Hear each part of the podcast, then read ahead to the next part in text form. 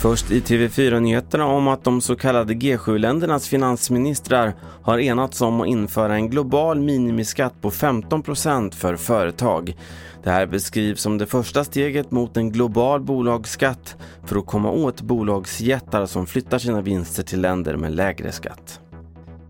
I Burkina Faso har över 100 människor dödats i vad som beskrivs som den dödligaste attacken i landet sedan 2015. Det rapporterar AFP. Gärningsmännen uppges ha tänt eld på människors hem och på en marknad i byn Solhan i Jaga-provinsen. Det skriver Reuters. Sist om att moderatledaren Ulf Kristersson idag höll sitt partiledartal under den digitala Järvaveckan som pågår fram till och med imorgon. Och talet hade stort fokus på migration och gängkriminalitet.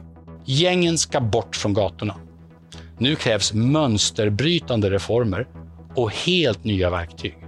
Avlyssning, dubbla straff för gängkriminella, utvisning vid fler brott, anonyma vittnen. Allt det här föreslår också Moderaterna. Det var senaste nytt från TV4 Nyheterna. Jag heter Carl-Oskar Alsen.